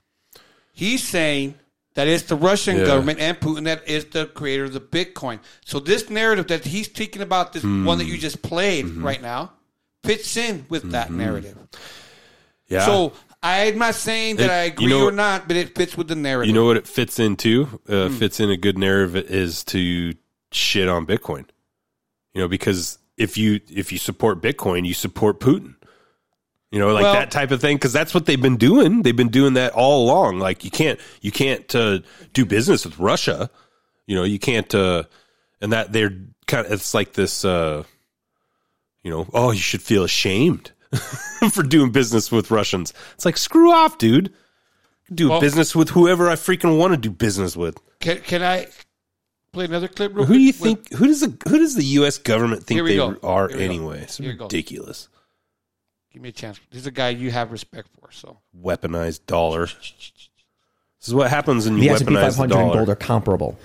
You know, we, we all look at that and we think about investments. How do we protect our wealth? And that is important because that's how do I live? But uh, ultimately, if you look at all those different investments that we have that we can here. do, uh, actually, the only thing that's going to be important to us is if we have our freedom. Because, because the, what did Roosevelt do? Eh, Within one announcement, a month after he was in office, he took all the gold in. By force? Yeah, confiscated the gold. There was gold confiscation in the United States. Many people don't even know about and this. nobody owned nobody in the United States was allowed to own gold from 1933 up till 1975, and that was, that was when I was trying to get gold legalized. You know, And that's a long time. So that's uh, that's pretty amazing. but I think one of the most important. I didn't know that. So the our freedom, because if we're in jail, what good is Bitcoin? What good is anything?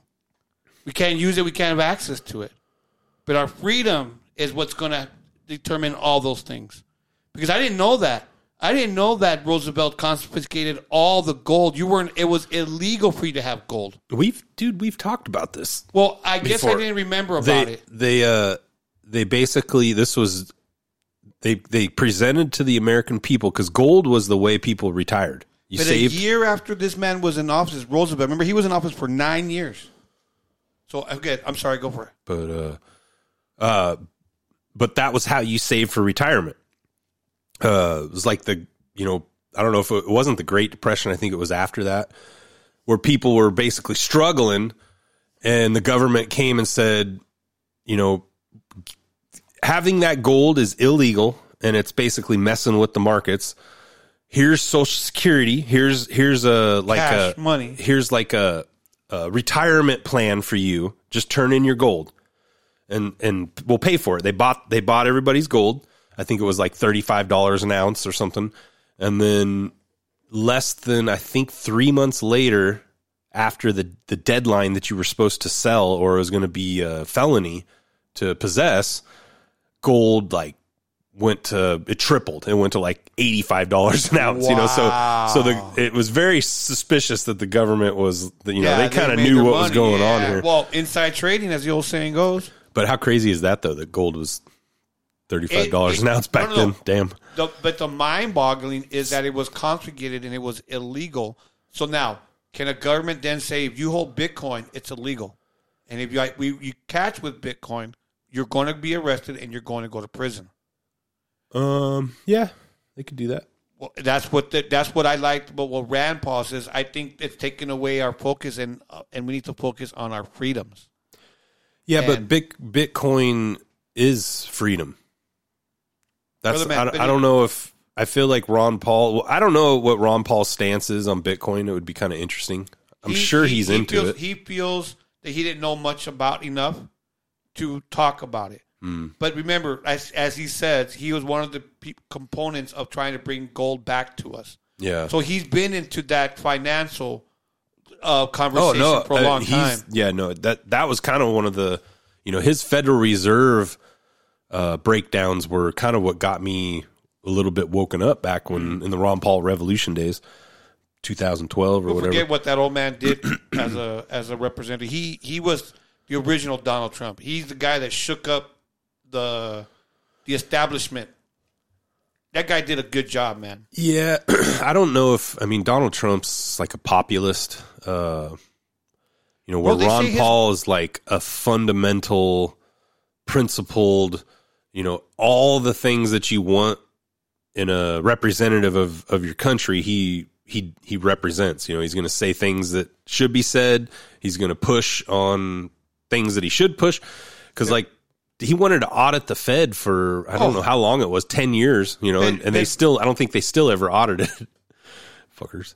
Ah, dude, you got made me lose my thought about Mr. Ron Paul. But, um, anyways, I, I, I believe that he and and what I meant by comparing him to Trump is that he was going against the establishment, my friend, and he, he was another gentleman, as you said, because from what I heard, he had some rallies that were pretty large. Mm-hmm. He had some pretty big big crowd, and he was there during the Occupy. He was, yeah. So, I'm I'm just saying that I think that he was fighting against the establishment, and he he paid a heavy price for it. Where there's rumors that even his son was used to dethrone him. You're killing me with these tangents, though, buddy. Uh, so the Russia stuff. Back to Russia. Come on, man. Focus. So we're going to be in a three front war pretty quick, and what I'm seeing now is the BRICS uh, economic threat is almost a red herring, like a distraction from the actual alliance uh, military alliance that is developing in the BRICS. It's not a people look at it as oh, it's economic competition to the dollar, and oh man, you know, uh, no. I saw China go to Iran and Saudi Arabia and work a deal out. Yep. Okay, who's Iran's number one enemy?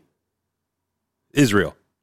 Okay, no, you know, so already Iran now has the green light to go because guess what? China wants Taiwan. Russia wants Ukraine. So what's going to end up happening is what happens if all of them do that at the same time? So we're going to defend Israel, defend Ukraine, and defend Taiwan all at the same time when we can't even do the Ukraine one. Look, my my opinion, you know, for me, if it was true what you're saying right now, and if um, do you really believe the way our administration is speaking now, who's in power, that if Israel actually got attacked, do you think that they would actually go defend it? Because everyone, in, from my assumption right now, who is in power, I don't believe they believe in all that.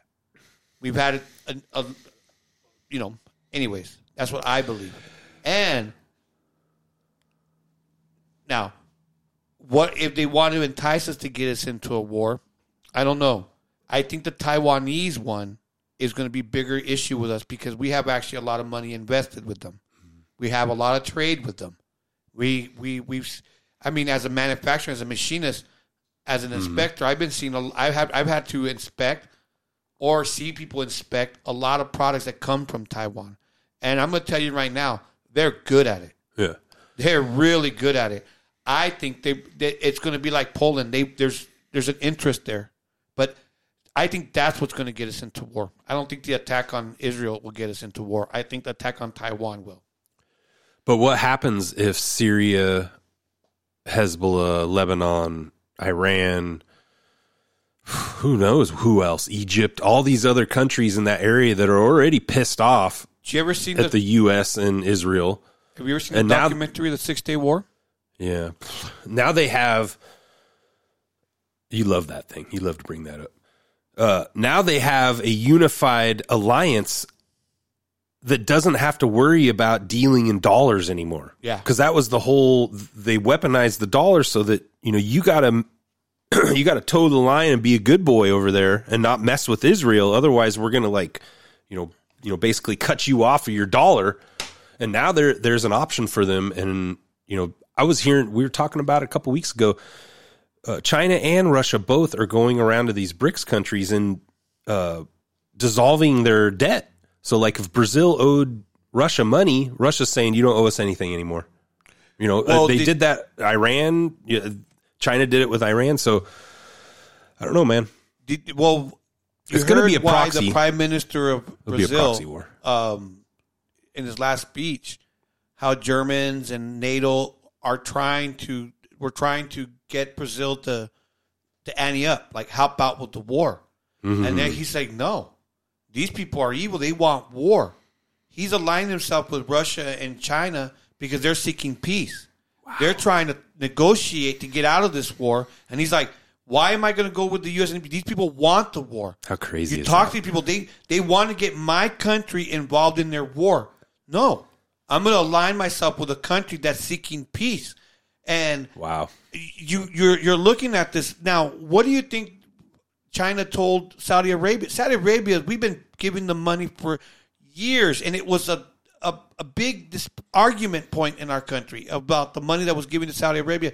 Now Saudi Arabia gave us the finger and said, "No, we're going with Russia and China now."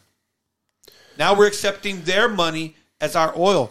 What did they offer them that made them not be? I mean, obviously the Saudis don't need our money, right? They're very wealthy. Mm-hmm.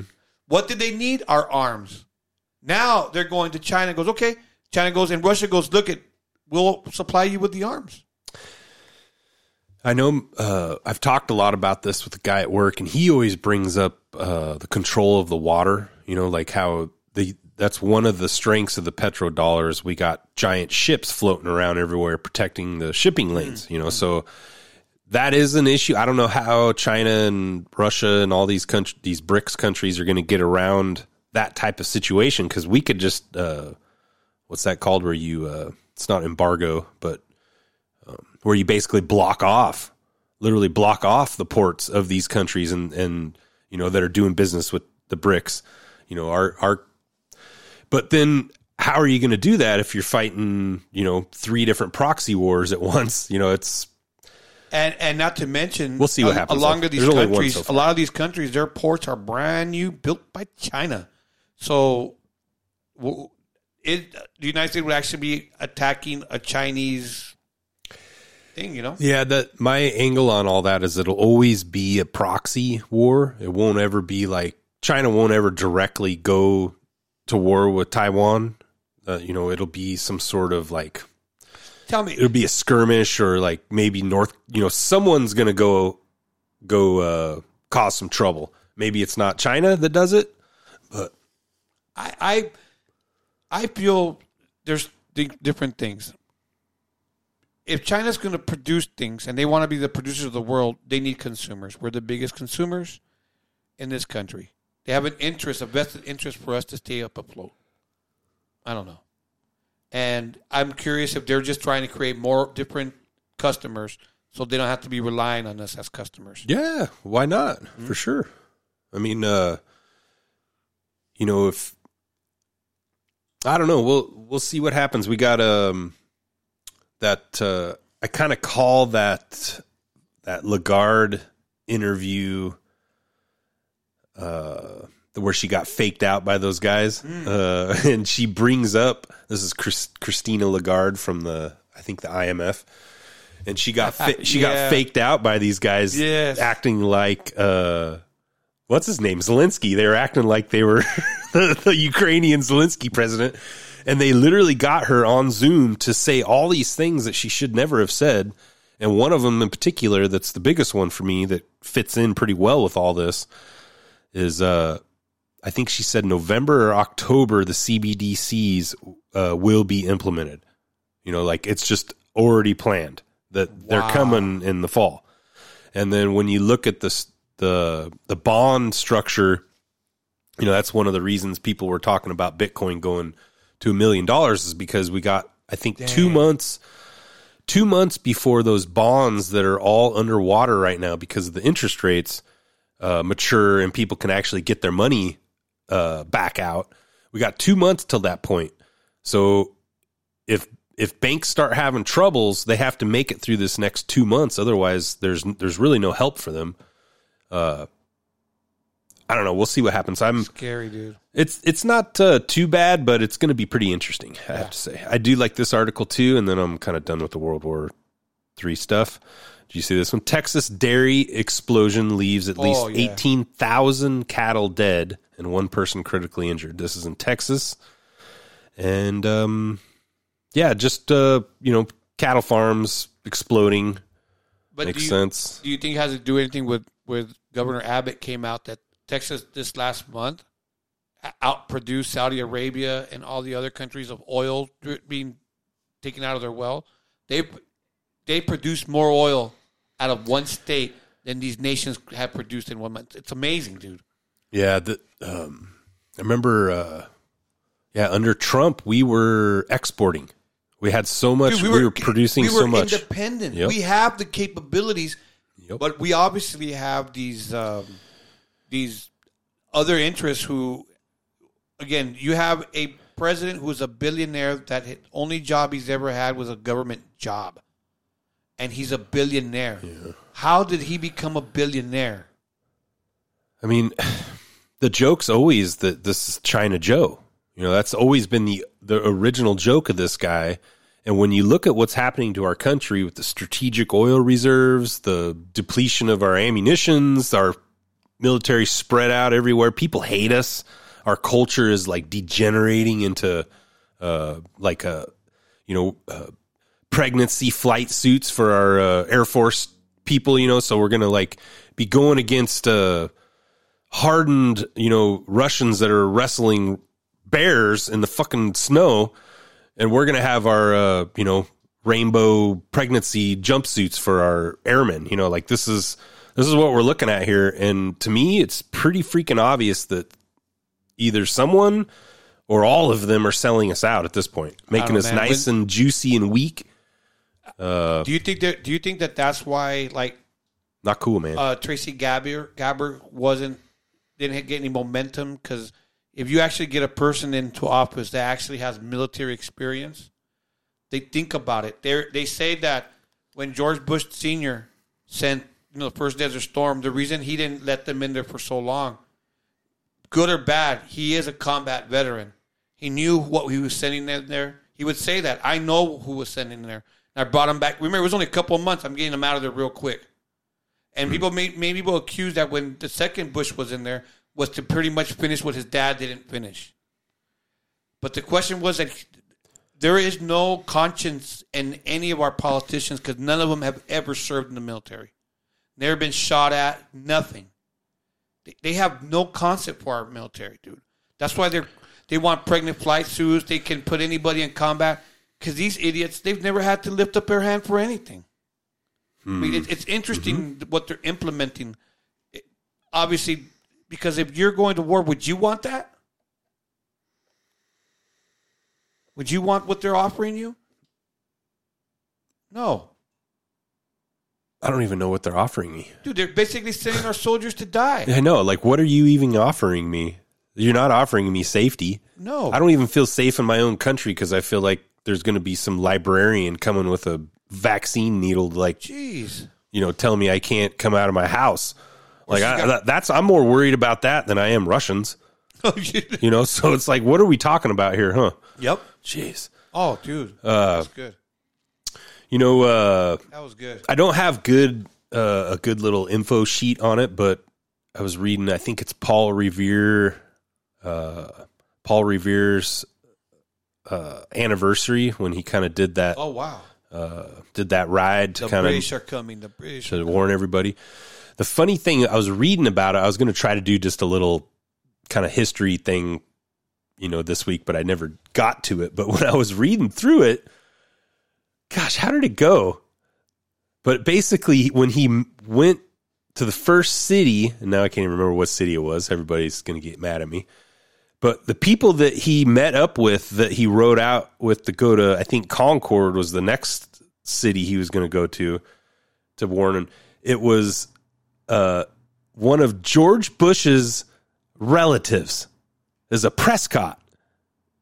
So you, you yeah, know, they've heard that name. yeah, the Prescott. press Prescott uh, is uh, the the he was involved in like World War II, you know, Nazi type stuff. But that Prescott name goes all the way back to Paul Revere, and that that Prescott is the Bushes. Wow. And I'm like, what? I don't know. I I meant to do a little more digging on that Well, before I, mean- talked about it, but it was just what But it, but it makes sense, brother man, that there is lineage like that in certain Americans. Jeez, that's monarchy crap. dude. We've we've heard that the Bushes were the ones that went into Saudi Arabia and basically taught them how to drill for oil. Yeah. They basically set that whole thing up.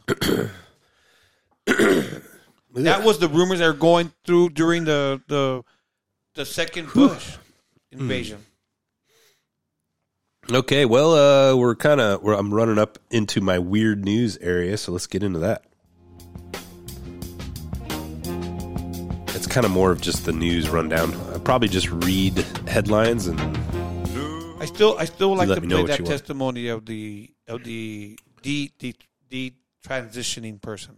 It's it's very insightful. yeah. How lo- is it? Uh, they're usually pretty. They're like literal testimonies, so they're long. Usually, She tries to do a quick one. Nice. But um if Oh, was like- that the no agenda one? No. This did you a- hear that? It may be the same one. I didn't hear Did you- it. did- was it Katie Lemon? No, but no agenda. They Or have Lennon. they have their uh what do they call it? It's like their trans no agenda trans like it's their sponsored trans dude. Yeah, And yeah, he's yeah, yeah. and he's been literally writing to them for 10 years or something, yes, right? That guy. he doesn't write. Yes, He wrote in, dude. You got to listen to it because it's in the be- very beginning of the show. I think last episode on No Agenda. But dude, he he goes straight into like how terrible his life is now and how he wouldn't wish this on anybody. He's got like all these uh like autoimmune issues because of the hormones. Oh, here can't can't orgasm. Like has all like just a mess. here you go. You know, it's really scary. Here you go.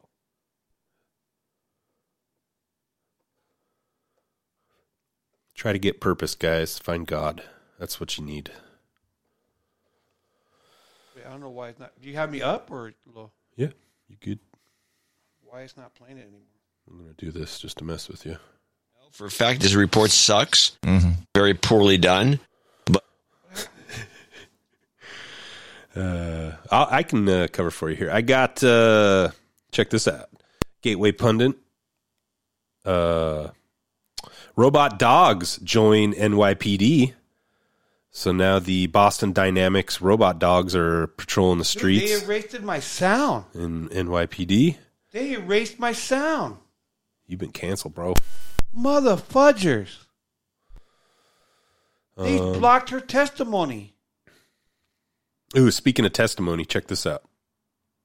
Uh, so the SEC chair, uh, Gary Gensler, was getting his uh, butt slammed at the um, congressional uh, hearing here. This is Majority Whip Rep Tom Emmer, and I actually subscribe to this guy for the fire that he spits at this. Listen to this. That will allow us to get through as many as possible, sir. From your perspective, is it more difficult now for the digital asset industry to access financial products and services in the United States than it was, say, two years ago? Uh, Guy can't answer nothing. Sir, by I, the way, I, am not running one of those businesses. This if is they the came into expert. compliance. I think that would reclaiming be- my time. The answer, sir, is yes. Do you think you and the SEC have had a role to play in that?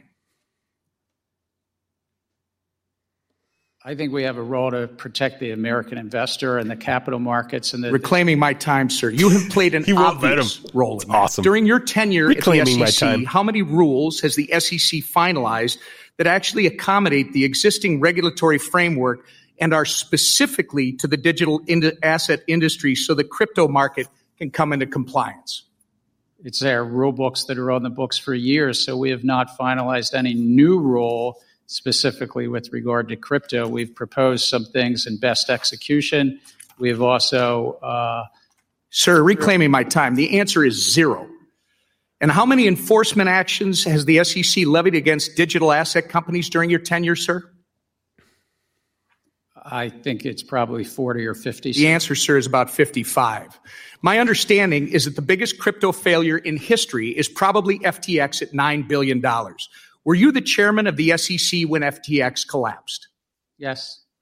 And how many times did you meet with FTX prior to their collapse? I think my public record shows two. You met it with FTX at least twice. And arguably, the second biggest crypto failure in history was Terra Luna. Who was the chairman of the SEC when Terra Luna collapsed, sir? We had brought. Uh, you were, sir, reclaiming my time. You were. There are five members on the commission. Do you believe your speeches and interviews are to serve as the official position of the SEC? There, uh, I can only speak for myself when I'm speaking. Again, sir, in a statement on the SEC website, you are quoted saying the Kraken staking as a service enforcement action should make clear to the marketplace that staking as a service providers must register. But again, you haven't provided any rules for how that can be done. I must remind you, your public statements are not regulations.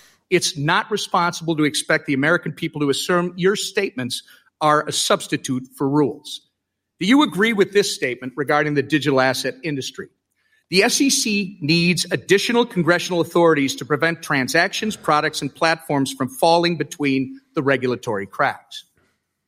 I think that it's a non, largely non-compliant field. And Sir, again, you- I, I asked you to comply with my uh, questions, and I'm asking you if you agree with that quote. And I, I'm going to tell you, I'm quoting you from an August 3rd, 2021 article where you, uh, and I, I believe you told uh, Congressman Hill earlier that you need congressional authority to regulate stable. So Gensler proceeds to get just uh, yelled at for probably three hours straight by at least 10 different congressmen.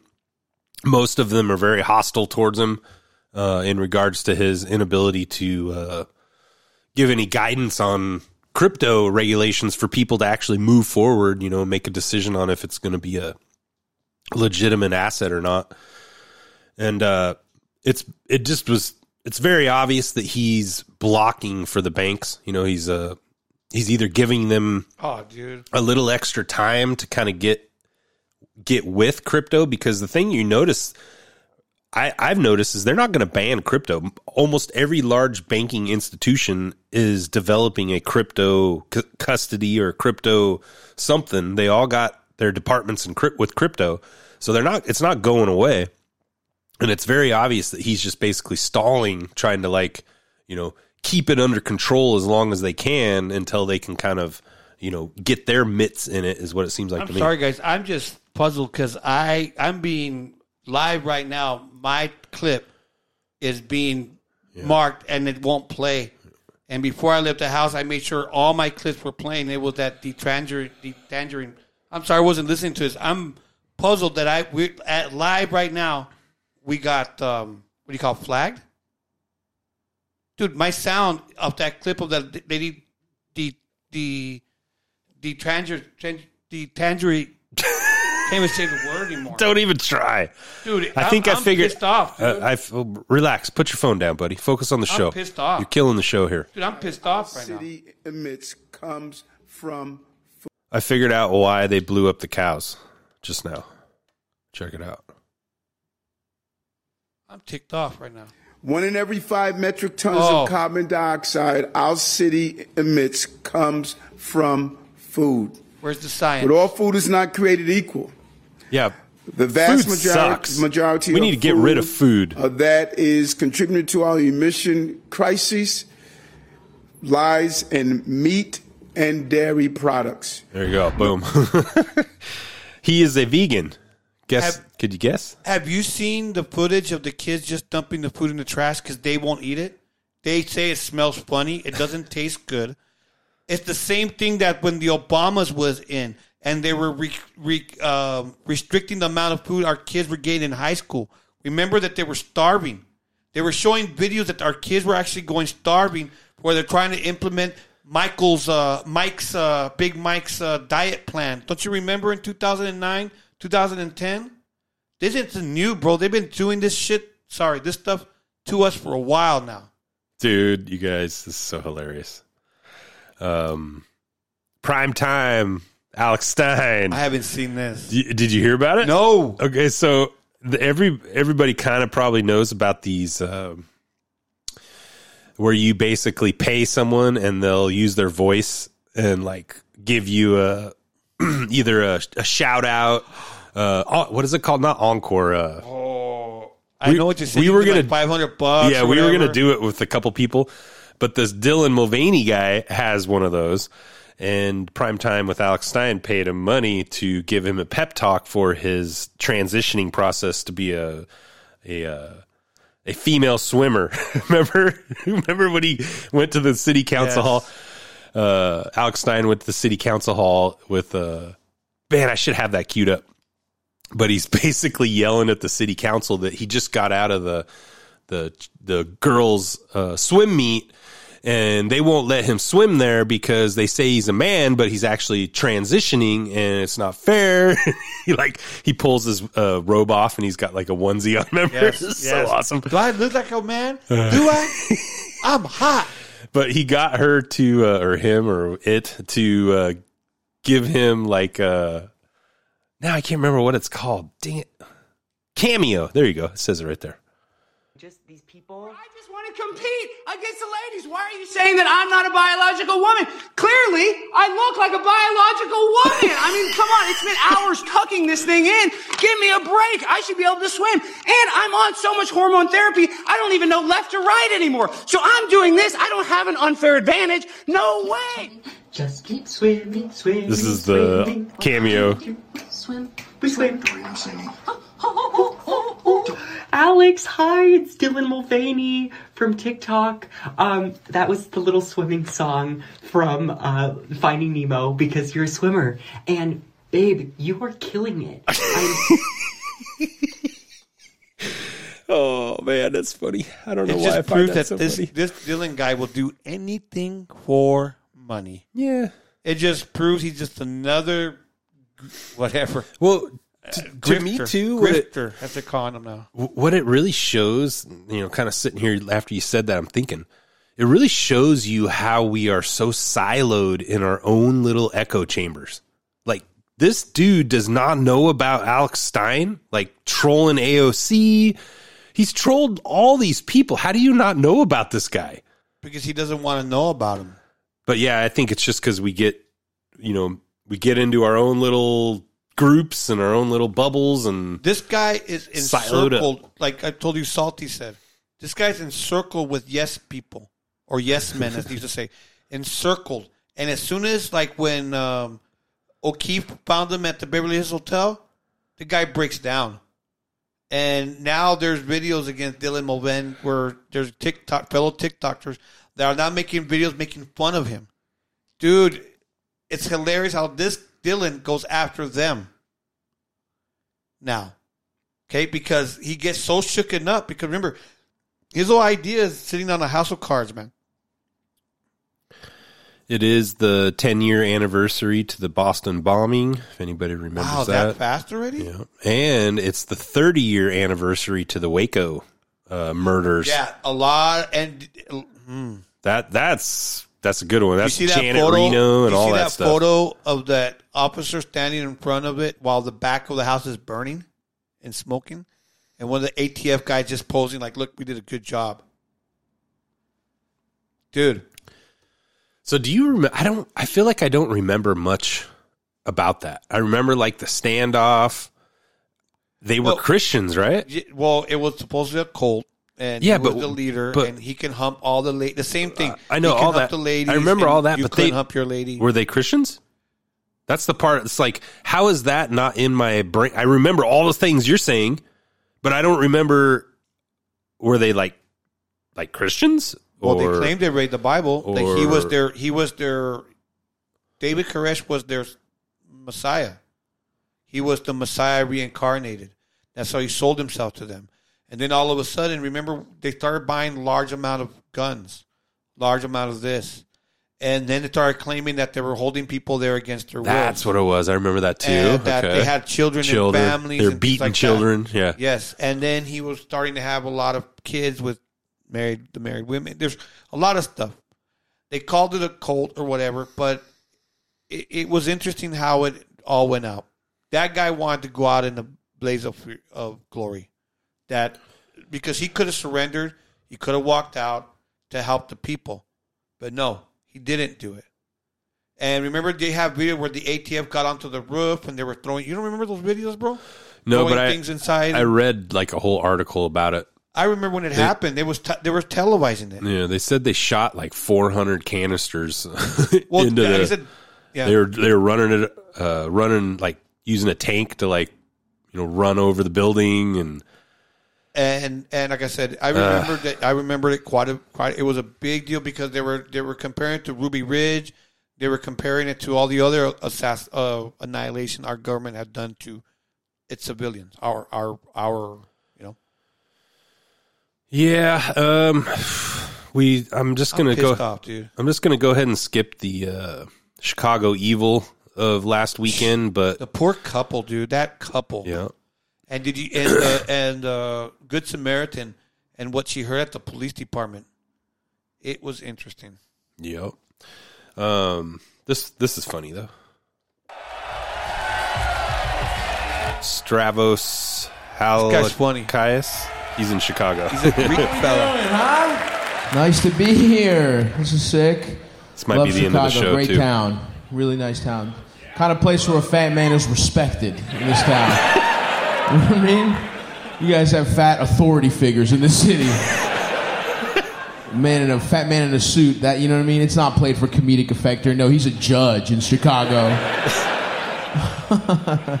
I love it, dude. The kind of place you probably use, you guys probably use the word pipsqueak a lot. You know what I mean? Like a skinny man. That's the fucking piece of shit in Chicago. pencil neck. You probably call people pencil neck.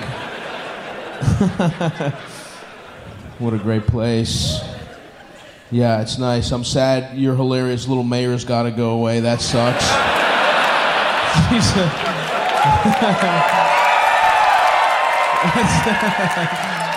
just, just visually one of the funniest people of all time.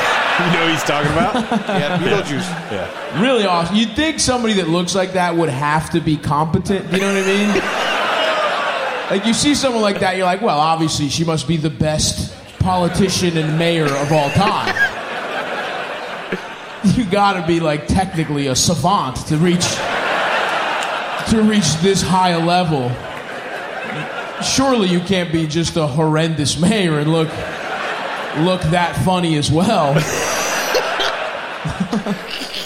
like on paper, you have like okay. For example, my doc, I have a sexy doctor, right? My doctor's a hot. He's a piece of ass. I'll be honest. And I go to the doctor, and I was like, "Hey, I'm not feeling great. I'm like, can I just do like a physical?" He's like, "Yeah, great." And so I'm like, "All right, can you give me the results?" He's like, "No problem. I'll call you." It's like, "All right, that's kind of weird. You're gonna call me." Uh, so he calls me, and he's like, "You're all good." And I'm like, "What? What do you mean I'm all good? Can I see?" Can I see like a printout? Can I? He's like, nah, you're you're all set. No worries. You're no no problems. I'm like, come on, there's something's up. You know what I mean? Like I. But that's the thing. He's sexy, right? A sexy person doesn't have to be good, right? They get they get by, right?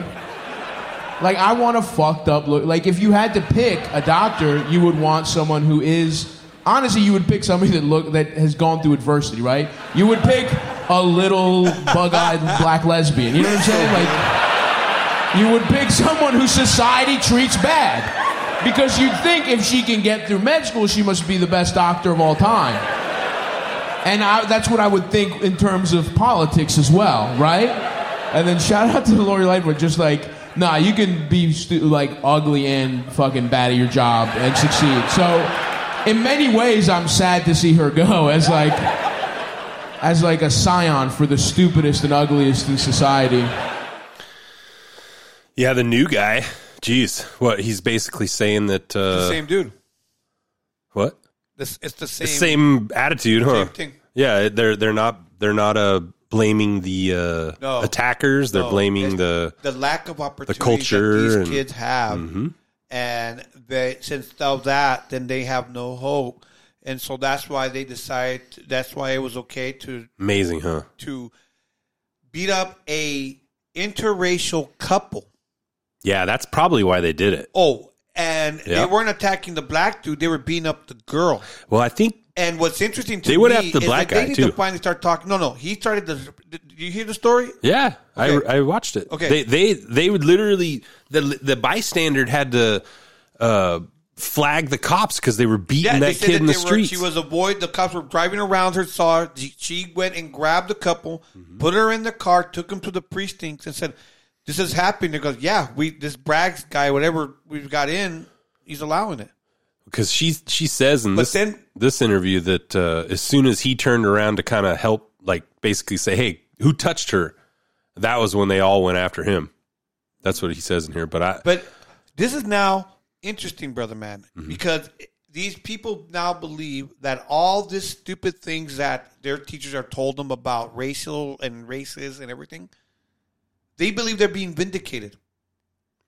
And I don't understand how we're going backwards where now segregation is being talked about, where people want to be segregated. It, blows my mind because I've gone through school all my life I don't know. and they talked against this. So what we're gonna have now? Jim Crow back again? I I mean, It's amazing, brother man. you know, no nobody, you know, the government forced people to do that. They forced the integration. You know, it's not like people were like demanding that. You know what I mean? It was the government stepping in, no, going, no, no, that's not true. You remember the marching of Martin Luther King? It was no government; it was him. Yeah. He was talking about we wanted fair, equal rights. Yeah. not not uh, let's mix everybody equally. No, I just have. I'm a human, and if I want to go into Denny's and eat, I want to sit there and eat. Yeah.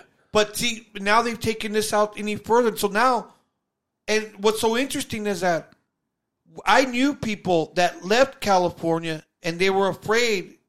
They were. I know mixed couples that when they moved, they had to really make sure that the city they're moving in today that it would be safe for a mixed race couple. I think this is just. I don't know, my friend. No, I, I've told you the story at least three times now on the show. I, I work at a very large company with a large uh, lunch yard where people are outside eating, and you know I walk out there every day. You know, there's hundred people sitting in that lunch area, and when you look at the tables, guess what? All the same types of people are at each table, and there is no table with mixed people. Actually, there is one table with mixed uh, ethnics people. Is it's the managers. All the managers sit together, and they're kind of different. Everybody else, though, it's all the you know, and it's and it's really cut and dry. I mean, you Well- can see it as you're walking out, and it doesn't. You, you and then you ask yourself, "Oh, are they all racist?" No, they just want to hang out with the people they're comfortable with that you you understand and that you kind of like But can I- vibe with. It doesn't mean that you hate the other table. But it just I means sto- like on. you're more comfortable. But then What I the- have the story. What's wrong with people? When I brought, when you came to the table, and the people thought at the table that I brought you to the table. This is about 15, 17 years ago. Yeah. And the table was full of, I guess you could say, I never noticed it, but it was full of Hispanic people at the table. And Never Hollywood is way the opposite. He's a redhead white dude, okay? And when I brought him to the table, Ginger. I me. actually had guys say, "What the hell are you bringing this guy here for? what do we have in common with him?" And some people left the table, and now they considered Hollywood as one of their friends.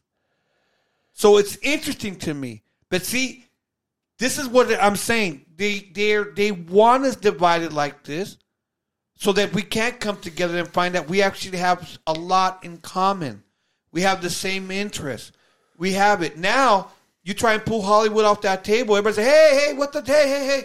They, he's a part of the table now. I don't know though. I just I wonder, you know, that the forced mixing I think is what is the issue. You know, where you are, you know, I don't know. I just it's The problem is, brother, that the people who are working in the forced mixing, the directors and all that, just like the people who are in charge of the homeless things, are making a lot of money. And so they, I remember I was just thinking like the bus, you know, when they're bussing kids around, like like bussing uh, black kids out of areas and into the white schools and white kids into the black schools, and like this was like this was supposed to because be it some, was cheaper. Because if they were, but this gonna, was supposed to fix everything. This No. was to equalize all the did- issues. That's that was the whole, right. I, I thought Well, that was the whole issue. Why not? Why didn't they choose to fund both the schools, the black kids school and the white kids school, the equal amount of money? No. Instead, what they did was they just put them all into one thing. So we're going to continue giving good money to this uh, this school right here. Mm. So it was a But the- funding thing. But the black school one, we're going to continue ignoring it. Gotcha. Because now, why are we going to fund it when all the good students, good black kid students, they're already going to this school, and we've known that. We Mm. we I we've grown up in the, I I grew up in a city. Oh, geez, hour fifty five. Keep going. City, I I grew up in a city in Ventura where there there's there's a lot of things like that. It, it usually economics is what the lines get get drawn. All right, put the song on. Nation, dude, this is probably gonna break a record. We're almost two hours, and Hollywood is very adamant that you guys extend uh, attention span doesn't last this long. Okay, but I, I know better. I know the crowd that listens to Good Time Culture podcast is a smart crowd, and they've been asking for more than an hour and a half. But difficult for me to convince Hollywood. And the reason that the, I know is because I asked you for one favor, and the favor is that you please pray for Hollywood and I. That's the secret to the success of this show. And Hollywood and I will pray for you. Guys, it's working. You're seeing the cracks everywhere. Their lines, their stories are falling apart. Okay? And I really think that Ron DeSantis is going to be our next president. I just have a feeling. But I might be wrong. I've been wrong many other times. But I don't know. I just think that he might be the guy. But I am so glad that everyone tuned in. Please tell a friend about the Good Time Culture podcast. You can find me on Twitter at OG Muttdog or OG Muttdog, Muttdog at Good Time Culture Podcast. And I'll see you guys next week, if God willing. Bye. Nice. we love you guys. Uh, thanks for listening to the end. A shout out to all the longtime listeners. We're probably missing you now since our RSS feed's all busted up. But uh, this is still in process, so we're still working through it. Hollywood, uh, are, are we going to announce our, our, our meetup? Oh, we do have a meetup. Yeah, let's do that. Stop the press. Stop the music. We got a meetup on the end of the month here. If anybody's local or Ventura County, it is on the 29th of April at 12 o'clock at Institution Ale in Camarillo, California. It's Ventura County. Um, come on down and check it out. uh, yeah, we're going to be supposedly just talking no agenda, but we'll probably just be uh, shooting the shit, talking about current events and all that stuff too. Maybe even bring a little microphone down there. I don't know. What's going on. And you will not be judged because of your opinion. Um, hmm, I'll judge you. Well, Hollywood's he's he's a new Christian, dude, so he still judges people. Right, but, But it me- doesn't. It, what what I it doesn't matter what judgment I make, but I still will judge you. Yeah. That- Well- but just don't worry about it. And when you guys what finally you meet us, you guys will find out, you know, exactly who's the, the big-hearted guy. Right. but yeah, as uh, Mutt Dog's uh, AK, uh, my AKA is the uh, the lovable bigot. I am a bigot for Jesus, hundred percent. haven't said So that in a while. yeah, I'm the number one beaner. I think it's the only uh, bigotry I have is for Jesus. So, um, you can't change my mind on that one, people. That's what that means. But uh, we'll be back next week doing this again. Um, we are your favorite spicy Christians out here on the west coast California, trying to uh, trying to keep the culture war alive out here, and it feels kind of like there's not much uh, resistance out here on the west coast, but we are your resistance. So, and we will be here next week, exposing evil and praising God, guys. We love you, and uh, God loves you.